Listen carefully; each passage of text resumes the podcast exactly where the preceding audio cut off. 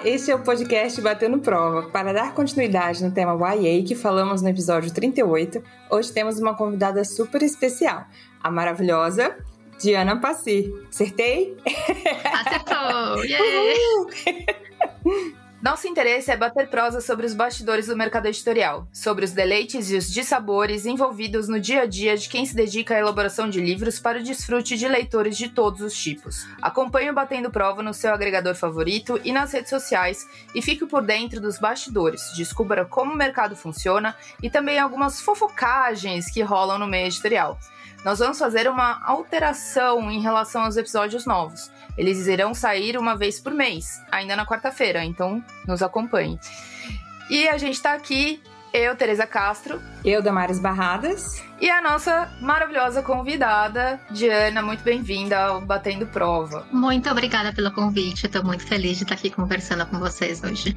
A Diana é formada em editoração na USP. Além disso, ela trabalhou 11 anos no grupo Companhia das Letras, a maior parte do tempo no selo seguinte, acompanhando a sua fundação. Foi curadora de um dos principais eventos literários no Brasil, a Bienal do Livro de São Paulo, nos anos de 2020 e 2022, e também foi criadora da Flipop, um evento aguardado ansiosamente pelos fãs de YA. E na conversa de hoje falaremos sobre tudo isso e muito mais. Então, para começar, a gente queria saber de você se você poderia falar um pouco sobre o histórico dos momentos de boom aí do IA no mercado editorial. É, com esse olhar de quem entende muito do assunto, né? Eu acho que uma coisa que é, a maioria das pessoas não pensa sobre a questão da literatura YA é que é a primeira vez na vida da pessoa que é ela mesma escolhendo o que ela vai ler. Essa é a grande mudança, então, entre os livros infantis e os middle grades, então infanto-juvenil, para realmente os YAs. É meio que a primeira vez que a pessoa que está escolhendo o que ela vai ler, em vez de serem, tipo, é, os pais, a família, os professores que estão entregando, tipo, que estão selecionando e fazendo essa filtragem. Então, é uma mudança muito importante na, na vida da, no, tipo, na sua carreira de leitor, vamos dizer assim. É uma mudança muito importante é, e até, enfim, por isso que traz alguns probleminhas de visão da sociedade por causa disso, não é mesmo?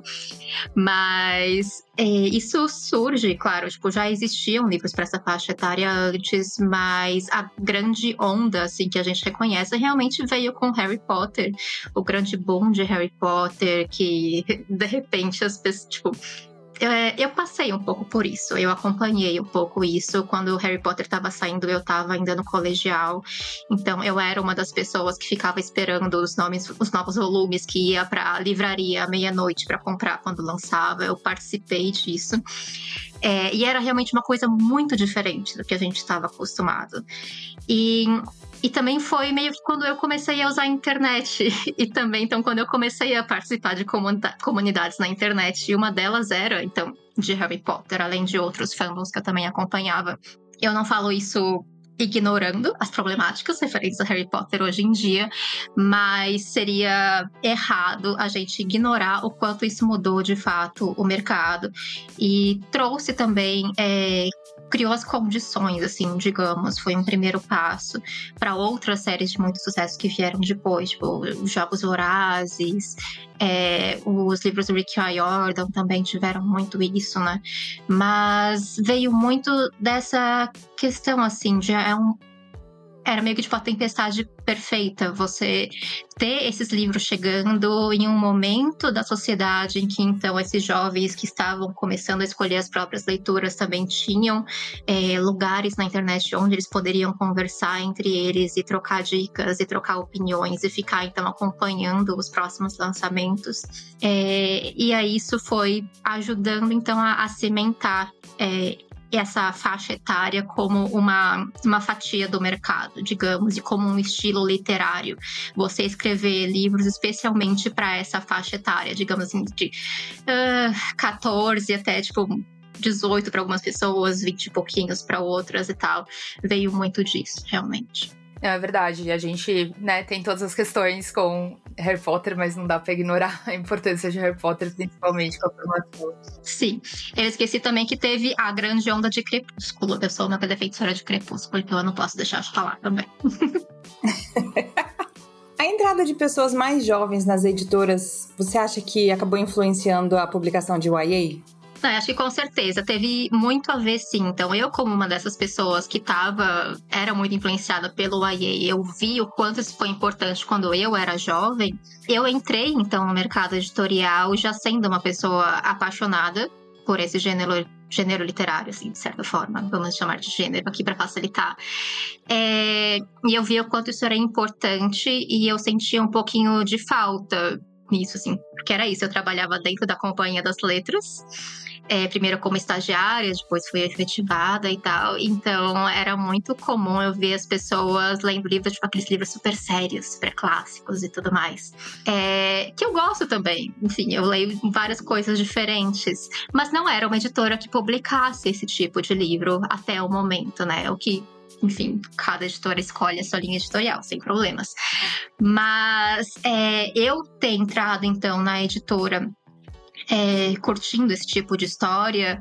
É, eu fazia isso em paralelo, tipo, a gente, eu até via, então, esses livros chegando para avaliação, mas de fato não tinha espaço para ser publicado dentro da Companhia das Letras, porque não fazia parte da linha editorial. Então, quando começaram é, as conversas, tipo, ah, não, vamos criar novos selos, e um deles existia a ideia de ser um selo YA, eu imediatamente fui cutucar e falar, tipo, por favor, me deixem participar disso, dessas conversas, sabe? Então, é, eu, eu digo da minha experiência que o tanto que eu gostava dessas sagas de YA, é, assim, só um parênteses, Harry Potter não é YA, mas vocês entenderam. É, eu ter gostado desses livros, ter entrado nisso e ter a possibilidade, então, de moldar, moldar o selo seguinte a partir de, disso desde o início, foi sim um grande, uma grande diferença ao que existia antes. E eu acho que sim, tem uma é, é, uma grande influência e é muito positivo para o mercado. Assim, se você vê é, muitas das pessoas então que entraram junto comigo no mercado de trabalho tinham começado, tinham pegado o gosto de leitura por causa de Harry Potter. E aí, uns anos depois, você via as pessoas entrando no mercado que eram muito fãs de jogos vorazes, de Crepúsculo, sabe? Ou pessoas que eram muito fãs de, do Percy Jackson. É, e agora, hoje em dia, eu acho incrível que tem gente entrando no mercado de trabalho que era muito fã de A Seleção ou de Rainha Vermelha, sabe? Que são livros que eu ajudei a lançar 10 anos atrás. Então, essas pessoas estão entrando no mercado agora. Eu acho muito legal você ver isso. E eu acho que sim, é, é muito importante para o IA ganhar espaço no mercado o fato de que estão entrando pessoas que foram, então, afetadas é, por esse tipo de livro e que entendem. É, como ele funciona e por que, que ele é importante. E, claro, são apaixonadas por esses livros também, tanto quanto os leitores. É verdade. E você acha que a internet, principalmente as fanfics, assim, né? Porque você falou de alguns livros que são muito conhecidos pelas fanfics que geraram posteriormente, né? Crepúsculo é um deles. E as autopublicações também influenciaram as editoras nesse olhar, assim, também do, do IA, mas de forma, além de forma geral, no olhar com a IA? Eu não acho que tenha moldado tanto assim. O que eu acho é que as fanfics, elas são um, um jeito muito legal de você é, se desenvolver como escritor. E assim, a gente sabe que tem vários escritores, tanto no Brasil quanto no exterior, que começaram como escritores de fanfic. Então, eu acho que é, é, é uma ferramenta muito interessante para quem quer virar escritor de forma mais profissional. É comum você começar, então, com um fandom que você gosta e você vai testando tanto a questão de, da escrita em si, quanto a questão do, do compromisso, né? De você, então, ter que criar um hábito de você escrever para você chegar até o final da sua história. É, e também de você ter pessoas te lendo e dando um feedback para você e você é, aprender a lidar com essa situação. Você saber que tem uma pessoa que nunca te viu na vida e que não sabe quem você é, lendo o que você escreve e tendo opiniões sobre o que você escreve. Eu acho que isso é ajuda muito para quem quer virar escritor. E claro, a gente sabe que muita gente, então, que publicou, seja então no, no Wattpad ou na KDP, é, ou que começou então realmente com fanfics, depois come, é, virou. É, começou a escrever histórias mais originais. A gente sabe que muitos desses textos porque viraram sucesso, passaram a ser publicados pelas editoras também, né? Tipo, a gente tem o caso, tipo, da Elaine Baeta aqui no Brasil, né? Que era uma história publicada no Wattpad, que aí a galera Record descobriu, achou legal e decidiu publicar. Então, eu acho que é, é muito bem-vindo para o mercado é, como forma, então, de você se desenvolver como escritor e também como uma ferramenta, tanto para o escritor se desenvolver, quanto para a editora saber pensar esses talentos. Eu acho muito legal. Falando sobre adaptações, né? Você acha que as adaptações de livros elas podem ajudar, como é no caso de Jogos Vorazes, ou prejudicar, como o caso de Máquinas Mortais, o mercado, prejudicar as vendas, assim, ou ajudar nas vendas? Uh, me explica, por favor, o que, que, você quer dizer com prejudicar nas vendas no caso das máquinas mortais? é porque, assim, às vezes a gente. Ah, eu tenho algumas coisas com alguns livros assim que não estão aqui, né? A gente tem um caso clássico que a gente sempre fala no Batendo a Prova, que é o Eragon, né? Que foi lançado um, e aí o, o filme veio logo em seguida.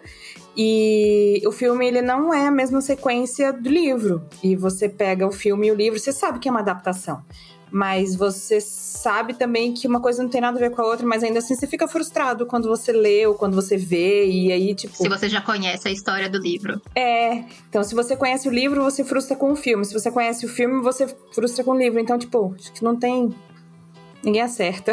Mas é, eu não acompanhei esse caso especificamente que você está falando. Isso afetou negativamente as vendas do livro? Então, eu acho que ele afetou mais o filme do que o livro. Uhum. Afetou a aceitação. É, tanto que o filme, eu acho que ele só tem um, né? O Eragon, ele só teve um filme e eles tentaram em um filme matar os três livros, inclusive dois que não estavam escritos ainda.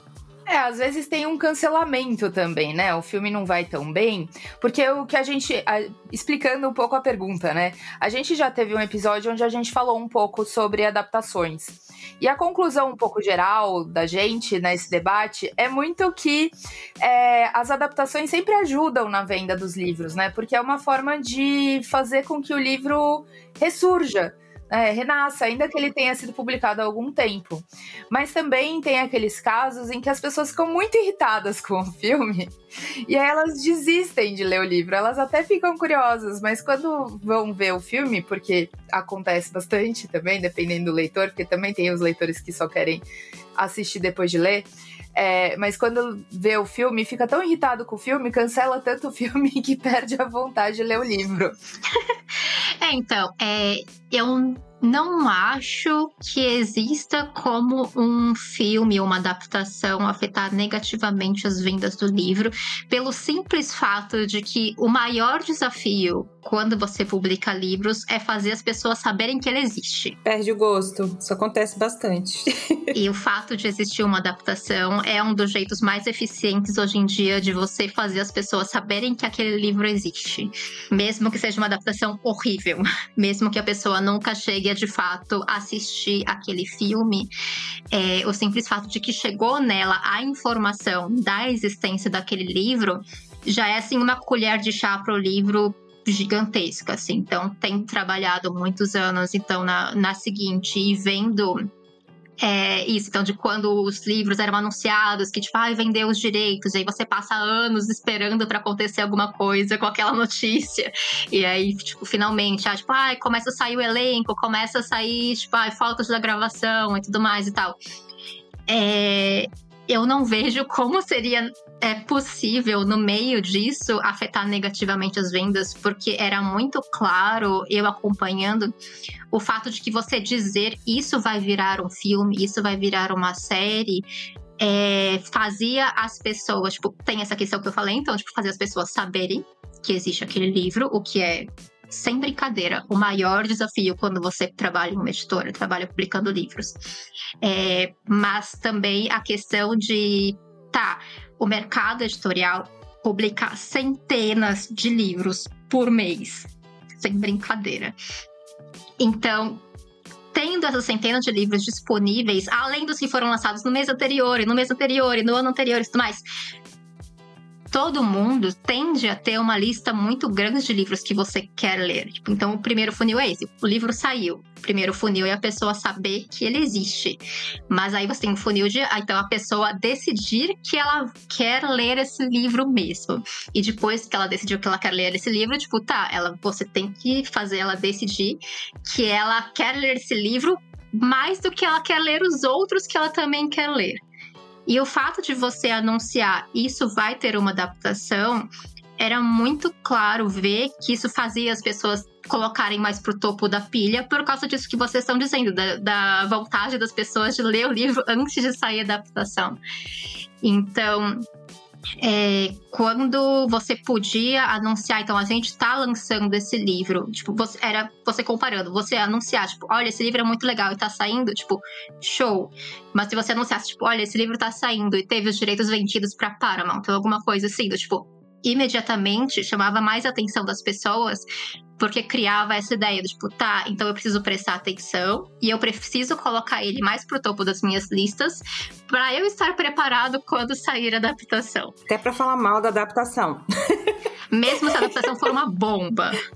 O fato, então, de que você ajudou as pessoas a conhecerem esse livro e o fato de que as pessoas, então, decidiram que precisavam dar uma certa prioridade para ele porque elas precisavam estar preparadas para essa adaptação boa ou ruim, é, é isso, tipo, uma editora que sabe trabalhar bem o livro, ela sabe que ela tem que aproveitar antes do filme sair para posicionar bem o livro, porque é isso, você não pode, você não tem como saber se a adaptação vai ser boa. Você não tem como saber se vai sair, tipo, pela Netflix e a Netflix vai fazer, tipo, um post e não divulgar mais porcaria nenhuma. Então, a, a, a adaptação não vai acontecer nada com ela, sabe? Você não pode é, depender, então, da adaptação em si.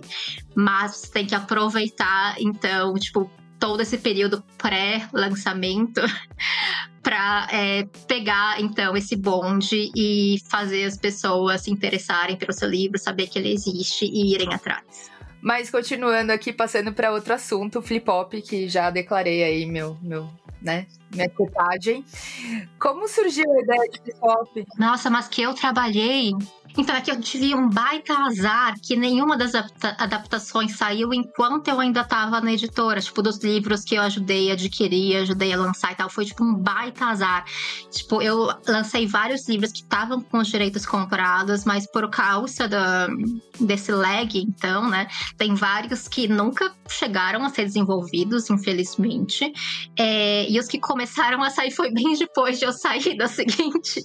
Então eu não acompanhei tanto assim, mas mas é, deixa eu ver.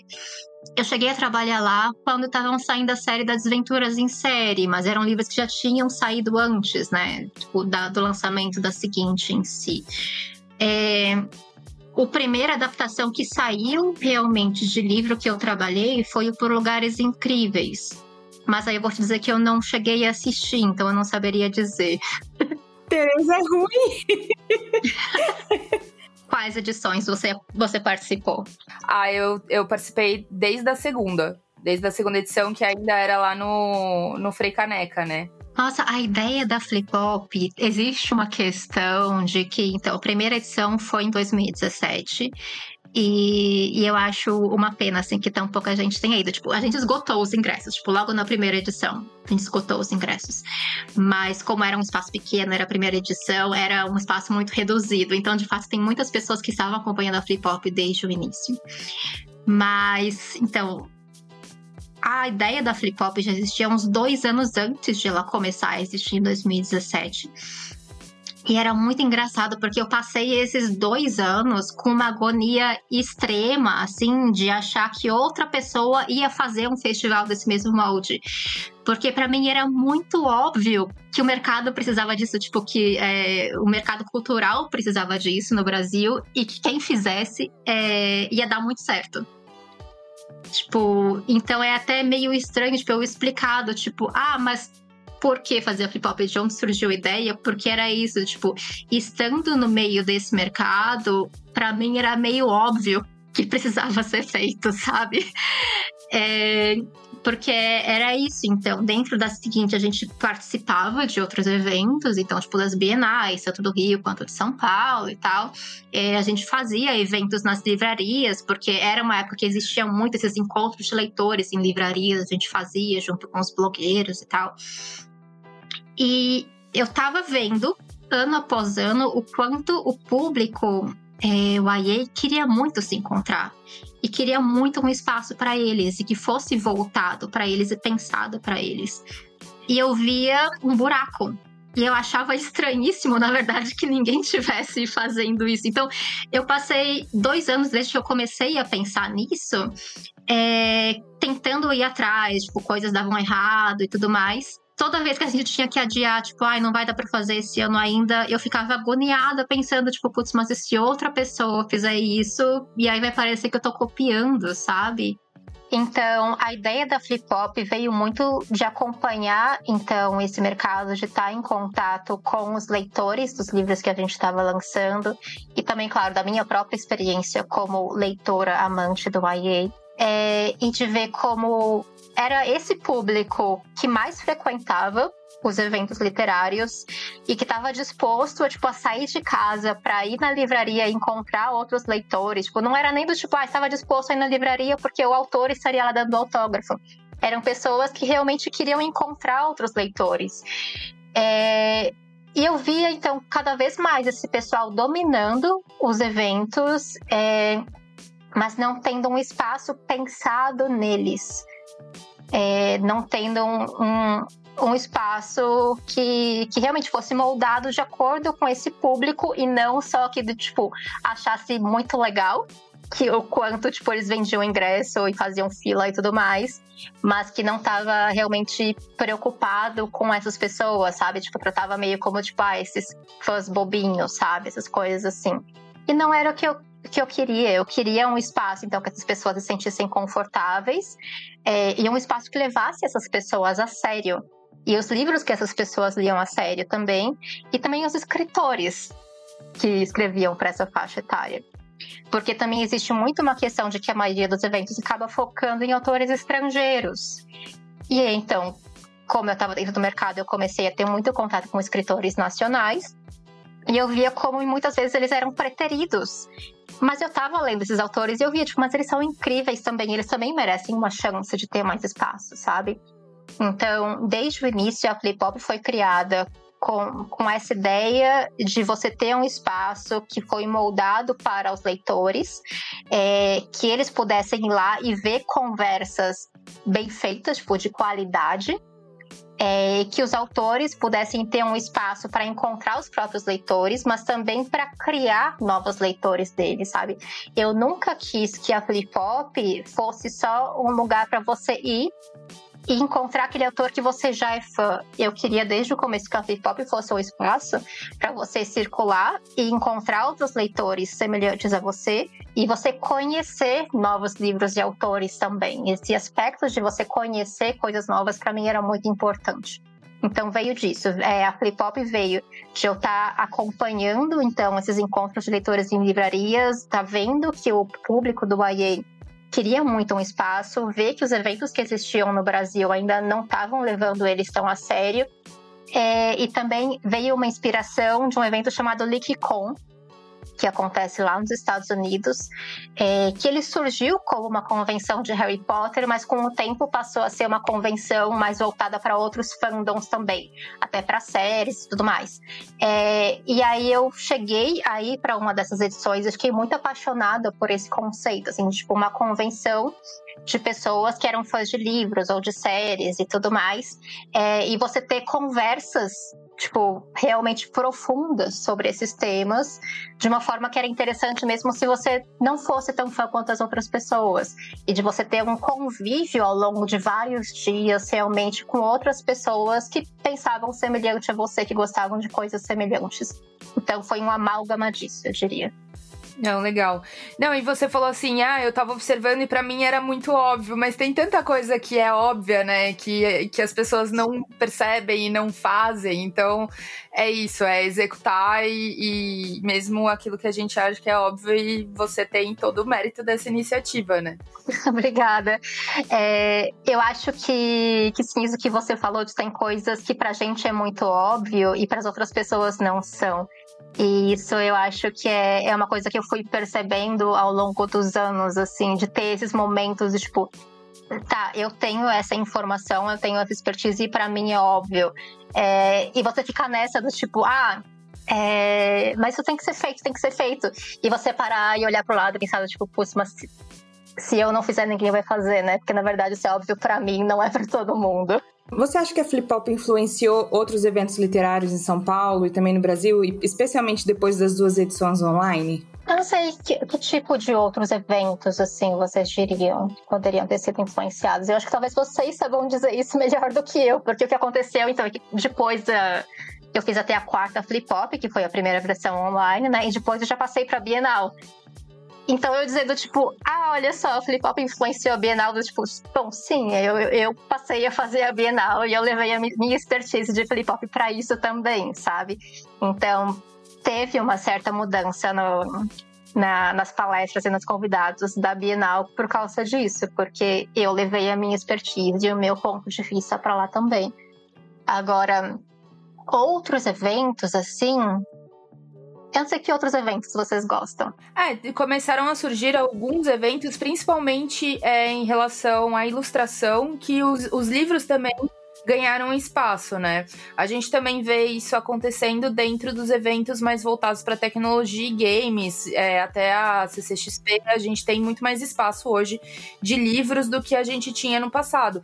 E em todos os lugares é, que, que a, se abriram para os livros, a abertura é para os livros de IA, né?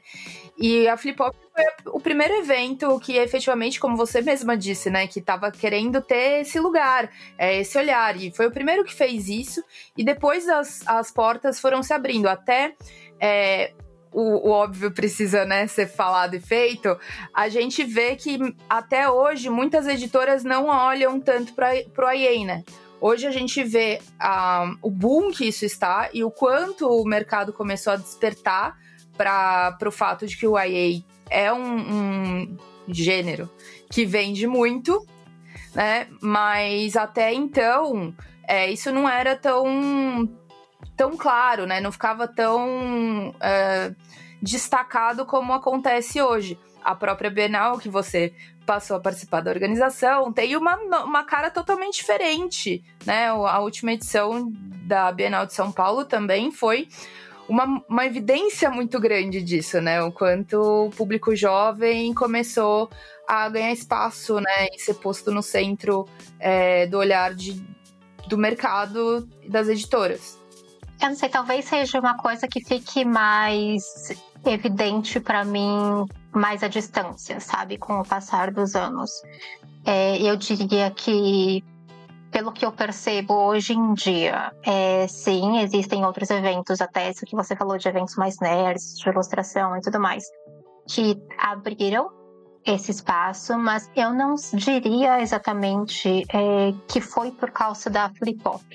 Eu acho que existe muita gente é, dando espaço para o IA, até como é, davam antes até da, da Flip Hop existir, pelo simples fato de que é um jeito de você atrair público sabe? Tipo, é muito isso. Eu acho que muita gente passou a ter interesse no IA porque reconheceu que era um jeito de atrair público, que tinha muita gente é, disposta aí no seu evento se você desse um espacinho para esse tipo de livro, para esse tipo de leitor. Mas eu, infelizmente, não diria ainda que é comum as pessoas fazerem isso com conhecimento e com o respeito que eu acho importante de que ter. Eu acho que a maioria, eu diria não todo mundo, mas eu diria que a maioria ainda está vendo isso muito realmente só como um jeito de você conseguir público, mas é isso, tipo, você vendeu ingresso ou tipo, chamou as pessoas para o seu evento e tal, mas não que as próprias pessoas que estão organizando tenham um interesse genuíno no YA em si. O que eu diria que a Flip Hop trouxe de mudança foi essa visão mais para o mercado nacional de YA, os escritores nacionais, para os iniciantes, assim. É, porque já existiam, obviamente, autores YA nacionais lançando, é, isso inclusive entrou como um fator é, na criação da Flip Hop, eu ver o quanto eles estavam surgindo e o quanto eles tinham espaço para crescer ainda, tinham potencial dentro disso, é, mas eles eram muito preteridos dentro de eventos, porque eles não eram tão conhecidos, né? Então, quem organizava muitas vezes nunca tinha ouvido falar. E por mais que fossem autores que trouxessem tipo, uma multidão de leitores, uma multidão de público, a pessoa que estava organizando o evento não tinha esse conhecimento digamos, de certa forma. Então, é, a partir de quando a gente começa a fazer a flip hop, que sim, todos os anos tem dois autores estrangeiros, é, enfim, dos presenciais, pelo menos são dois, no, na online já teve mais do que dois. É, existia então os autores estrangeiros, mas o grosso do festival em si sempre foram os autores nacionais. E isso foi uma coisa assim de propósito, digamos, desde que desde que desde a primeira edição da Flip Hop. É, é uma coisa meio triste até que eu diria de quando você cria eventos, de você quando você organiza eventos, a mudança que existe na percepção do, público em geral de quando você vai fazer um evento que são só autores nacionais versus você ter autores estrangeiros. Parece que você ter um autor estrangeiro tipo, dá um clique na pessoa do tipo, ah, então isso realmente, esse evento é realmente importante. Eu acho meio triste, mas é o que acontece. É, tanto como o público em geral, quanto principalmente uma questão de divulgação. Quando você tenta divulgar um evento que é só autores nacionais, você recebe bem menos atenção do que quando você tem autores estrangeiros. É, eu não concordo com isso, mas eu não tenho como mudar as regras do jogo do dia para noite. É, então, sempre houveram autores estrangeiros na Flip Hop, é, e isso traz o público, tipo, ajuda na divulgação, claro. Eu não estou também trazendo autores estrangeiros só por causa disso. Os autores eram escolhidos porque fazia sentido para o festival, eram autores legais, é o seguinte. Mas o grosso sempre foram os atores nacionais e eu sempre achei isso muito importante por causa da ideia de você criar uma comunidade em torno disso, sabe? Porque o autor estrangeiro ele veio, super legal, teve uma fila para pegar autógrafo com ele para tirar foto, mas no dia seguinte ele pegou o avião dele e foi embora e voltou para casa dele. Ele não vai continuar aqui conversando com, com os leitores, sabe? Ao passo que os autores de YA nacionais, é, eles vão estar tá aqui, tipo, conversando com os atores nas redes sociais, sabe? Do tipo, ah, ele participou da Flip Hop nesse mês, daqui a dois meses ele vai estar em outro evento. Você que, tipo, nunca tinha ouvido falar daquele autor e conheceu na Flip Hop e achou ele legal, talvez você tenha começado a acompanhar ele então e você vê, tipo, ah, olha só, ele vai estar na minha cidade, então eu vou lá também, sabe?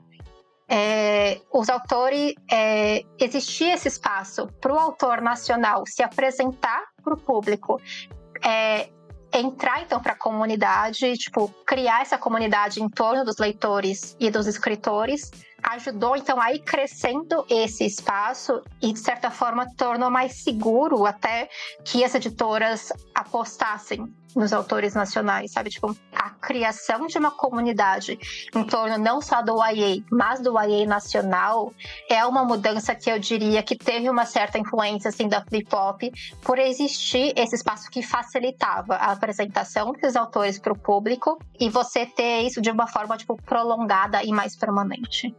E conta um pouco sobre quais foram os desafios que você enfrentou quando você é, organizou né, a primeira Flip Hop online, porque era um evento totalmente presencial, é, e aí teve a questão do online, né, por conta de todas as, as, as coisas que aconteceram no mundo.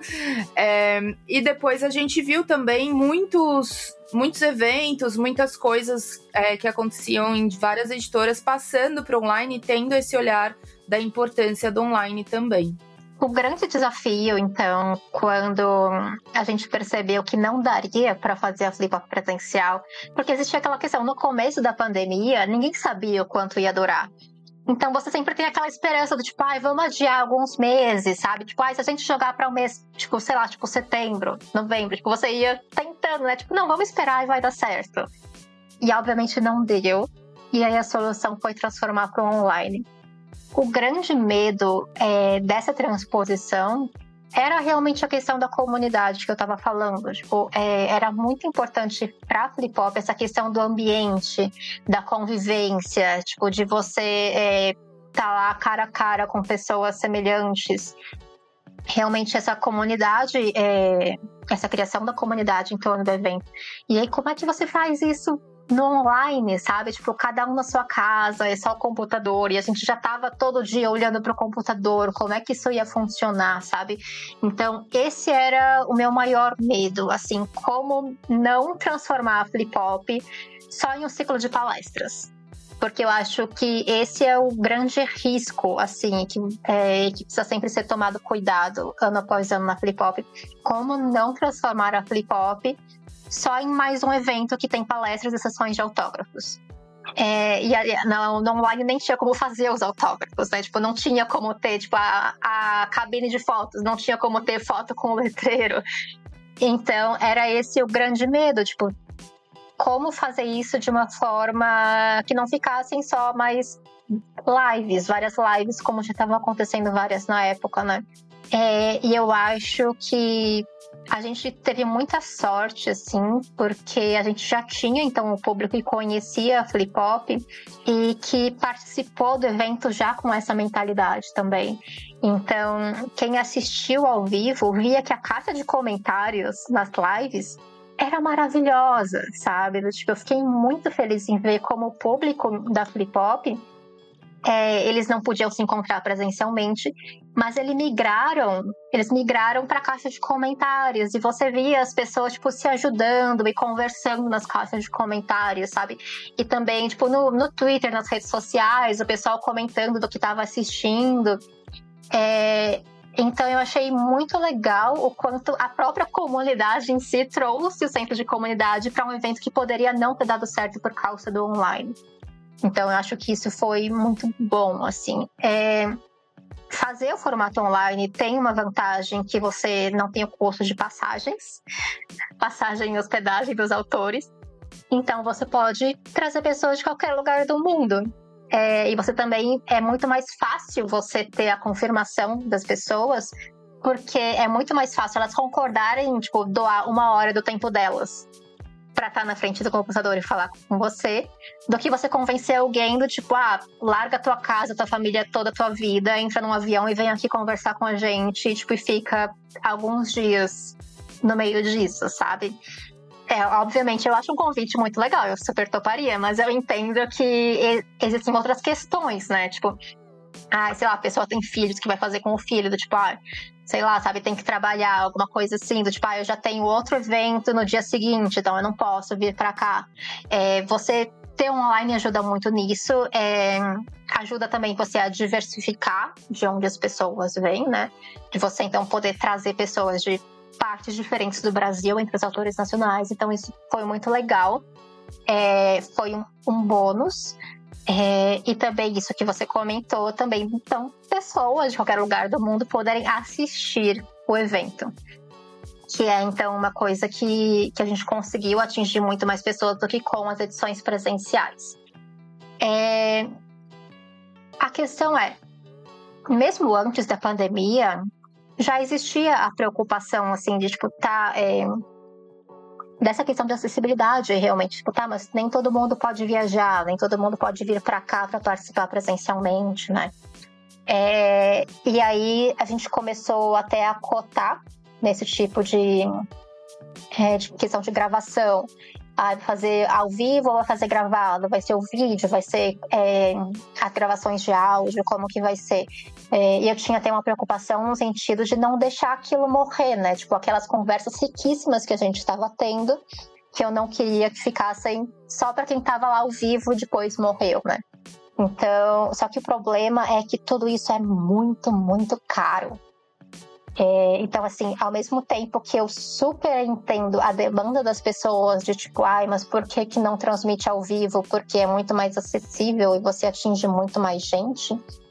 Mas a verdade é que é um custo muito proibitivo você transmitir ao vivo porque não é como do tipo, ah, eu estou em um lugar e eu vou aqui ligar o meu Instagram no celular e começar a transmitir ao vivo, sabe? Você não pode fazer isso quando você está em um ambiente profissional, sabe? Em que você prometeu para as pessoas uma transmissão ao vivo, um jeito de acompanhar ao vivo. Você tem que ter é, uma câmera de verdade, com alguém operando ela. É, e o mais importante é você precisa ter um link dedicado você não vai transmitir isso com uma internet normal, você não vai transmitir isso, tipo, não é nem uma questão de, de ai, 3G ou internet Wi-Fi, não é nem isso, é uma questão que você precisa de um cabo de internet dedicado só para fazer aquela transmissão. E isso é muito caro. Então, é, infelizmente, não é acessível para a maioria dos eventos por causa disso, por mais que a gente saiba o quanto é importante. Então, é, eu defendo um pouco mais a questão de realmente você gravar aquelas palestras, seja em vídeo como em áudio, e você disponibilizar de alguma forma depois para as pessoas assistirem. Eu acho que isso é uma coisa que eu gostaria de ver mais eventos fazerem até. Mas a questão do ao vivo realmente é, é muito complicado. E eu diria que é proibitivo para a maioria dos eventos hoje em dia, infelizmente. E vocês não têm nenhuma obrigação de saber é, e esse tipo de provocação é sempre muito interessante, é muito bem-vindo, assim, sabe? Mas infelizmente a gente ainda tem é, essas questões para considerar dinheiro. É porque oscilou a internet, caiu tudo, até você voltar, a galera já ficou irritada, já abandonou, já foi embora. Ela foi embora, ela tá dentro de casa, mas ela foi embora do seu link e acabou. Exato, e aí você, tipo, pagou uma fortuna, tipo, do câmera, da transmissão e tudo mais, e tem, tipo, 10 pessoas assistindo, sabe? É triste. É, mudando um pouco, é, falando sobre o impacto das vendas e redes sociais, essas coisas, é, você acredita que a influência das redes sociais é significativa como era a influência dos jornais e cadernos de cultura no passado? Ou você acha que é igual, é maior? Que, que, como você enxerga isso hoje? Eu não sei se é maior ou menor, mas eu diria que é diferente por uma questão daquilo que eu falei um tempinho atrás, de que a maior, o maior desafio na publicação de livros é fazer as pessoas conhecerem aqueles livros. Tipo, saber que os livros existem. E antes você tinha, então, é, esse gargalo dos jornais, das revistas, tipo, publicações tradicionais, de que, então, as pessoas que trabalhavam nesses jornais eram quem escolhiam quem, quais que iam ser os livros é, que iam constar nas páginas. Então você tinha a limitação da opinião do jornalista, de quem fazia aquele, é, aquele jornal, e a limitação do número de páginas também. Né? É, então você acabava só divulgando uma quantidade muito estrita dos livros que estavam de fato sendo publicados. Então tinham vários livros que saíam e simplesmente não tinham nenhuma divulgação nesses meios tradicionais. E aí ficava, tipo, aquele livro coitado, que você pode saber que ele era ótimo, mas porque não cabia na pauta do jornal, é, as pessoas não ficaram sabendo que ele existia. E isso muda com as redes sociais, é, desde, enfim, da época é, de fóruns até, tipo, de blogs e depois de YouTube. De que então começaram a existir muitas, muito mais vozes diferentes e muito mais espaços para as pessoas comentarem sobre os livros. Então, você começou a ter uma divulgação muito mais ampla, tanto em questão dos livros que estavam sendo divulgados, quanto das vozes que estavam fazendo essa divulgação. É, e você, como editora, então não precisava mais depender só dos meios tradicionais e só das vozes que estavam nesses meios tradicionais. Então, isso abriu uma porta muito grande. Até porque a gente sabe que a chance de um livro YA sair no jornal é pífia. Então, nunca valeu realmente a pena, como é, uma pessoa de, que publicava o YA, você ficar esperando que os meios tradicionais fossem divulgar o que você estava lançando, sabe? Então, as redes sociais foram, assim, cruciais para esse tipo de leitura ganhar espaço. É, e isso foi uma coisa que eu levei sempre à criação da, da seguinte, porque É, então, eu entrei na companhia em 2009. Foi 2009? Foi 2009. E o selo seguinte começou em 2012. Entre essa época, é, foi então quando os blogs começaram, os blogs de resenhas começaram a ganhar cada vez mais espaço, e eu comecei a organizar a questão de parcerias com os blogs que iam fazer as resenhas. E isso me deixou, então, muito em contato com quem estava falando sobre livros na internet, com os resenhistas e tudo mais, e com as opiniões das pessoas. E é assim, quem está entrando no mercado hoje em dia, tipo, quem convive na internet hoje em dia, às vezes não tem uma noção do que era, do que foi essa mudança nesses poucos anos, de que até então é, você que estava trabalhando em uma editora não tinha como saber o que os leitores achavam dos seus livros. Você, tipo, você publicava o livro, mandava para a livraria e você conseguia no máximo depois de uns meses saber quantos que venderam. Você não sabia por que, que vendeu bem, por que, que vendeu pouco. Não tinha como saber porque você não tinha um contato com os leitores. É, você não tinha contato com, tipo, com as pessoas que tipo estavam estavam lendo seus livros. No máximo você tinha contato então com o livreiro. O máximo de feedback que você poderia ter era do livreiro, realmente. Enfim, você não tinha resenhas de livros YAs no jornal, então, para saber qual era a avaliação também, né? Como a gente falou. É, então, houve uma mudança muito significativa, não só no YA, mas no mercado em geral, nessa época de que foi a primeira vez que as editoras tinham um jeito de chegar até os leitores, tanto para falar sobre o que elas estavam lançando, quanto para ouvir de volta o que os leitores estavam achando. É, essa época que vocês falaram, então, tipo, ah, do, de Harry Potter e tudo mais. Então, quando eu ainda era adolescente, para você saber quando ia sair o próximo livro, você tinha que ligar na livraria, sabe? Tipo, você pegava o telefone, ligava na livraria e falava, tipo, que dia que vocês vão receber o livro X? E tipo, ah, você já chegou? Tipo, posso passar aí? Eu, tipo, não, não chegou ainda, tenta semana que vem e tal, sabe? Você não sabia, você não tinha como saber do tipo, ah, sim, a editora confirmou que vai publicar o próximo, o próximo volume da série você ficava muito do tipo dependente de ah, se, se era uma série grande o suficiente, talvez a grande mídia avisasse qual que vai ser a data. É, mas quando que ia chegar na livraria, de fato, só ligando. Então, essa mudança foi muito importante para as editoras terem um contato com os leitores e saberem é, o que eles estavam achando. E aí era muito mais fácil você saber do tipo, ah, olha só, eu divulguei que vou lançar esse livro, é, e as pessoas se animaram. E aí você fala, tipo, ah, então vamos dar um pouco mais de atenção nesse daqui, sabe? Vamos aumentar a tiragem, sabe? Vamos fazer uma campanha mais robusta em torno dele. É, e também, então, de. Então, é, as redes sociais, você ter esse contato com os leitores informavam o jeito como você publicava os seus livros. Isso foi uma mudança muito significativa no mercado. É, mas também, então, a questão de a partir do momento em que você consegue chegar direto nos leitores e os leitores passarem a ser eles mesmos formas de divulgar os livros, é, na internet fazendo resenhas e tudo mais, é, é, é realmente um nível de divulgação que não estava disponível antes por causa porque você diminuiu o número de gargalos, porque você tinha muito mais pessoas falando sobre aqueles livros e pessoas então que tinham gostos muito diferentes. Então você tinha uma divulgação de tipos de livros muito mais diferentes do que se fossem só as mídias tradicionais mesmo. Então isso foi uma mudança ímpar assim no mercado. Não, e com isso as editoras também começaram a ter obrigatoriamente que prestar mais atenção nas suas próprias redes sociais, né? Para fazer essa comunicação com os leitores e ter esse feedback. E aí a gente tem esses sites como o Scooby, o Goodreads, né? Esses controladores de leituras. Isso também é um termômetro para as editoras, também é uma coisa que era usado, que vocês prestavam atenção na época é, para ver a influência de alguns títulos? Eu vou dizer que eu, pessoalmente, nunca usei o Scooby ou Goodreads no sentido de ver as resenhas das pessoas, assim.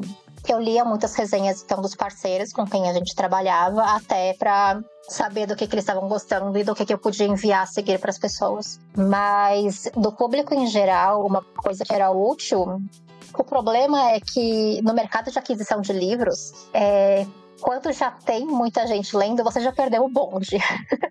tipo, aquele livro já passou a época de você contratar, então não é, é não ajuda tanto assim. nessa fase, eu diria.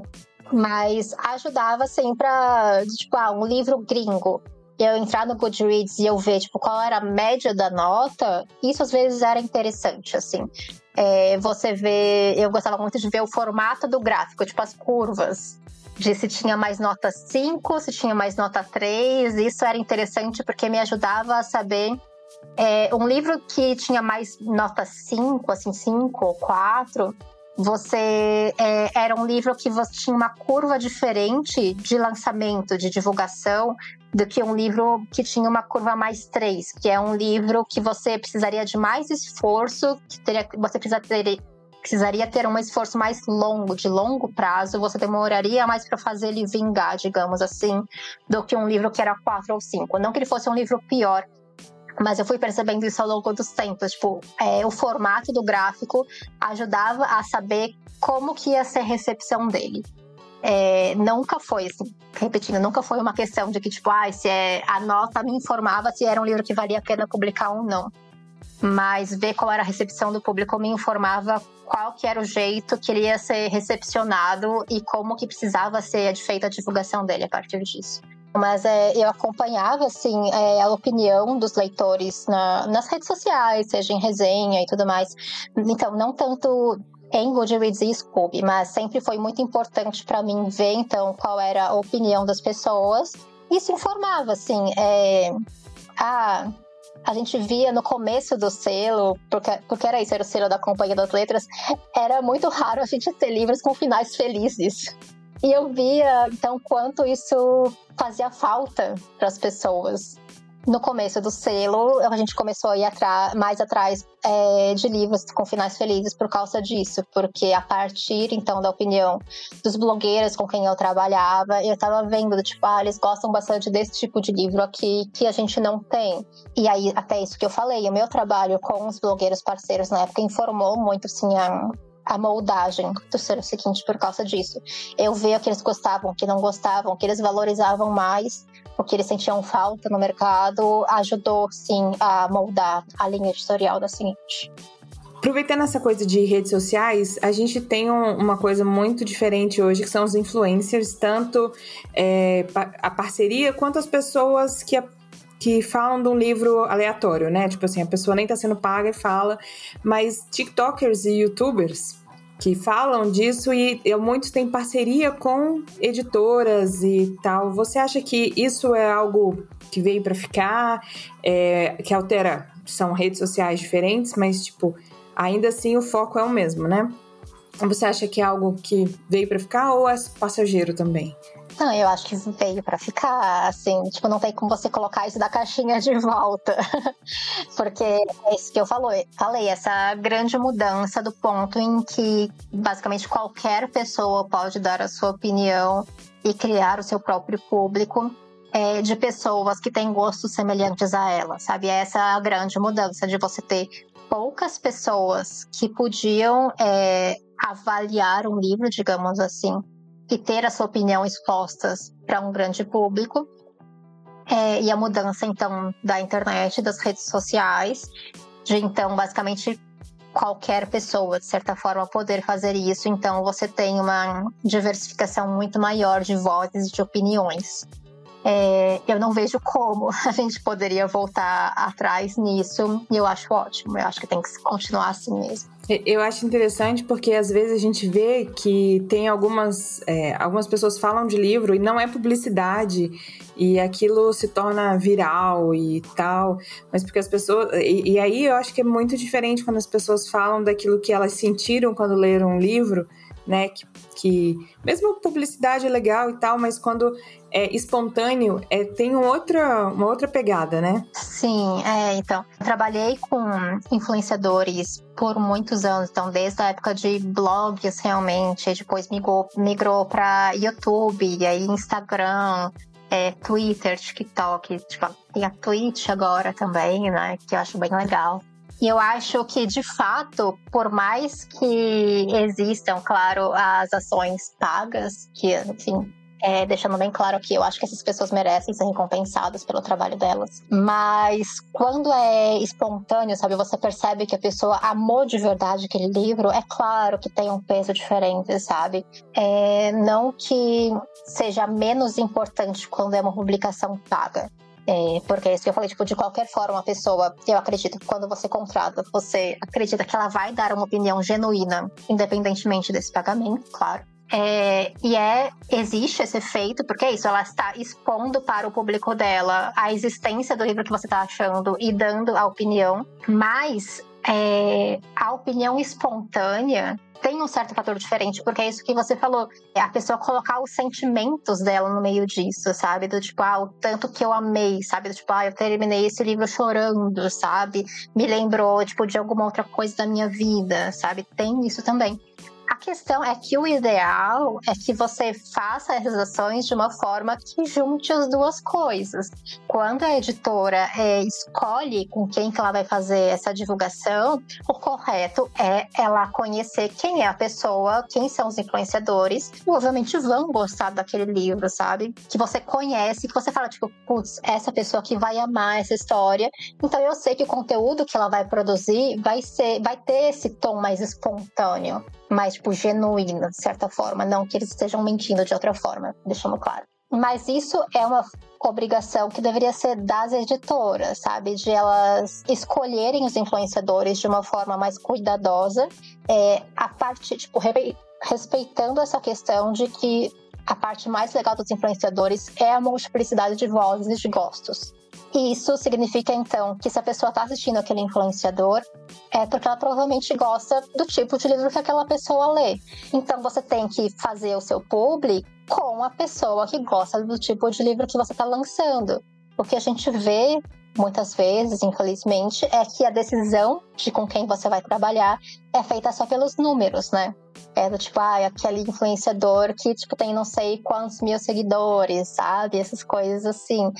E nem sempre, então, é a pessoa que faria, é, não é pessoa, não é exatamente a pessoa que amaria o livro, tanto quanto outra pessoa, e que poderia, então, produzir esse conteúdo com um aspecto é, mais pessoal que a gente está falando, sabe? Então, é, sim, existe um peso diferente, é, isso é uma parte que eu consideraria um bônus, na verdade, do trabalho com influenciadores, mas que infelizmente muitas editoras não prestam atenção porque elas valorizam mais os números mesmo. Antes da gente ir para tradicional dica, né, do final do episódio, eu queria saber de você uma última pergunta. Como foi a sensação de participar da organização da última Bienal, que foi aquele estouro tão grande, né? É, e que repercutiu tanto por tanto público, por tanta saudade também das pessoas em relação ao evento, né? E toda aquela roupagem diferente que todo mundo também ficou falando e notou. Ai, fico muito feliz de saber que as pessoas notaram. Sim, nos meses em que eu estava organizando em si, então, tipo, antes de qualquer coisa ser anunciada, eu estava falando nos bastidores, então, com as editoras, com os autores, para a gente combinar as participações e tal. E era uma coisa muito clara o quanto todo mundo sentia muita falta da Bienal, desse contato, sabe? A gente tinha passado dois anos de distância é, e nesses dois anos saíram muitos livros que não puderam ter um lançamento, sabe? Do tipo. É, você tem uma ideia que, tipo, Torto Arado foi publicado durante a pandemia, praticamente, tipo, o grande boom. Eu acho que até ele foi lançado alguns meses antes, se não me engano.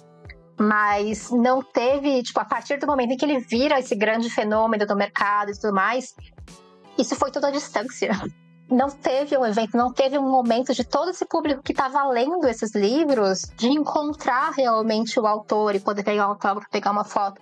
Enfim, eu citei o Torturado, mas muitos outros livros que foram lançados durante a pandemia que não tiveram esse momento do leitor encontrar o autor. Então, é, tava todo mundo sentindo muita falta e todo mundo muito empolgado, assim. E acho que isso é uma parte muito legal de trabalhar no mercado editorial, sabe? O quanto as pessoas que estão trabalhando nisso de fato se empolgam, sabe? Não é, é. É uma coisa que a gente se envolve emocionalmente também, né? Então, isso foi muito importante nesses meses anteriores, de ver que eu não era a única que estava sentindo falta, que eu estava empolgada para ver como que ia ser esse grande momento de reencontro, assim. É, a gente fez essa Bienal, então, do ano passado, como a Bienal do Reencontro. Vamos todo mundo se encontrar de volta depois desses anos, sabe? E dar esse espaço, então, para os leitores é, circularem nos corredores de novo e verem os, os, autores no palco e verem uns aos outros também. E poderem tirar fotos de novo com as pessoas e tudo mais. Então, foi muito especial. é, é realmente um momento que eu vou marcar para sempre, assim, para a minha vida. A primeira Bienal pós-pandemia, de a gente ter pela primeira vez os ingressos esgotados, sabe? Tipo, nunca teve, nunca esgotaram os ingressos da Bienal. E eu acho que isso foi muito sintomático, assim, do momento, mas eu espero que a gente mantenha essa empolgação das pessoas para os próximos anos também. Agora a dica, né? Tradição aqui do Batendo Prova, sempre uma dica é, para quem quer entrar no mercado editorial. Qual dica você daria para os nossos ouvintes? Pois é, eu falei pra Tati até que eu já tinha participado do outro episódio dando uma dica, né? Então, tipo, meu Deus, mais dicas. Eu diria assim, não exatamente para entrar no mercado, mas eu acho que uma coisa muito importante para você começar a entender um pouco mais essa questão de é, do que é você publicar um livro, do que é você chegar até o leitor e tal. É você começar a prestar atenção de como você ficou sabendo dos livros que você está lendo. Qual foi tipo, a primeira vez que você ouviu falar dele? O que foi que fez você decidir que queria ler? O que foi que fez você decidir querer comprar aquele livro? E depois de comprar, de fato, começar a ler. É uma coisa que a gente faz muito no automático. E quando você começa a pensar um pouco mais do tipo, é, toda essa questão do tipo, ah, não, eu, nossa, a primeira vez que eu ouvi falar foi, tipo, muito de passagem, mas já ficou a sementinha, sabe? Mas aquela sementinha só foi de fato brotar uns meses depois, talvez, tipo, ah, quando um amigo seu leu e você ficou, lembrou daquilo e foi atrás também, sabe? Eu acho que você passar a prestar atenção nas suas próprias decisões como leitor é uma coisa que te ajuda muito é, para você então entrar no mercado de trabalho. É, Além disso, eu vou dizer que muito em breve vou lançar uma newsletter que pode ajudar as pessoas a entrarem no mercado editorial. Porque, assim, eu já publiquei no começo desse mês, a gente está gravando agora no meio de março, né? No, no começo de março, eu publiquei um vídeo no YouTube que é para ajudar escritores especificamente. Que é para o que você precisa saber para publicar o seu livro. É um vídeo que está no YouTube, então temos escritores iniciantes assistindo, por favor, vão procurar o meu, minha videoaula no YouTube. Tá no canal da Bruna Miranda, mas se você jogar na internet, tipo, videoaula de Ana Passi, você vai encontrar. E eu cito isso porque no meio do vídeo eu anuncio que vai ter essa newsletter, então, que é uma newsletter para tirar dúvidas das pessoas sobre o mercado editorial.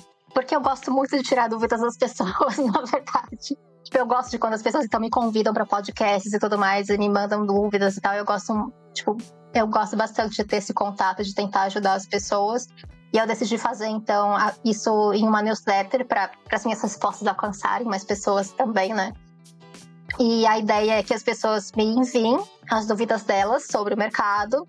É, e aí eu vou respondendo, então, nas newsletters. É, porque eu não queria eu mesma decidir os assuntos das mensagens. Eu queria fazer isso de fato a partir de dúvidas dos leitores. Então, se você entrar em janapassi.com.br, já tem lá como você se inscrever na newsletter. É, e aí você já recebe, já vai receber a primeira edição assim que eu fizer a primeira edição. Então, por isso que eu digo, é uma pré-estreia. Você pode, por enquanto, se inscrever, mas eu ainda não lancei a primeira, mas ela vai existir muito em breve. Para finalizar, hoje temos duas datas comemorativas. No dia 28 de março é comemorado o Dia do Diagramador e do Revisor, e no dia 2 de abril, o Dia Internacional do Livro Infantil, que foi tema do episódio 39. Se você ainda não ouviu, não esqueça de conferir. E se você quiser nos mandar uma história, sugestões ou interagir conosco, é só mandar um e-mail para batendoprova@gmail.com ou nos seguir no Instagram e Facebook, Batendo Prova Podcast. Estamos curiosos e ansiosos para saber o que você tem a dizer. E nós queremos agradecer a Diana. Ai, que eu agradeço, gente. Eu gostei muito. Muito obrigada. Muito obrigada.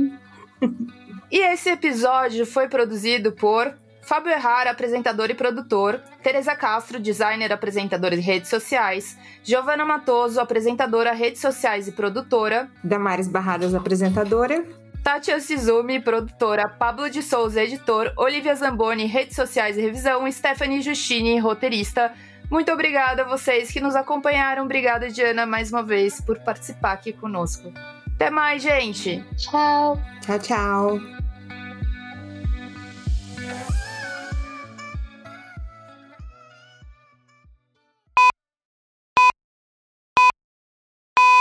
Olá, este é o podcast Batendo Prova. Para dar continuidade no tema YA, que falamos no episódio 38, hoje temos uma convidada super especial, a maravilhosa Diana Passi. É isso mesmo? Falei certo? Não, é Diana Passi. Passi, tá vendo? Eu sei, gente, eu sei que eu sempre erro, porque eu nunca acerto o acento dos nomes das pessoas. Eu vou falar de novo. Com a maravilhosa Diana Passi. É Diana Passi. Ai, gente, Agora eu, tô, eu tô lendo. Eu tô lendo, gente. É que as pessoas têm mania de querer deixar meu nome mais chique do que ele é. Então, Mas Diana é, é tão chique. Eu acho que Diana. Diana não é a Mulher Maravilha? É, isso. Mas é porque as pessoas tentam chamar, tipo, ai, Diana. Tipo, não, gente, é só Diana é, mesmo. Lady Di. Então tá. A maravilhosa Diana Passidisco é. A maravilhosa Você quer tentar Diana... gravar de volta desde o começo? vamos de novo, Damares, vambora, vai lá. Tem um gatinho atrás de você e ele é muito fofo. Ah, é uma gata, é Snow. Fofa. É... Eu me perdi. Gatos têm esse poder.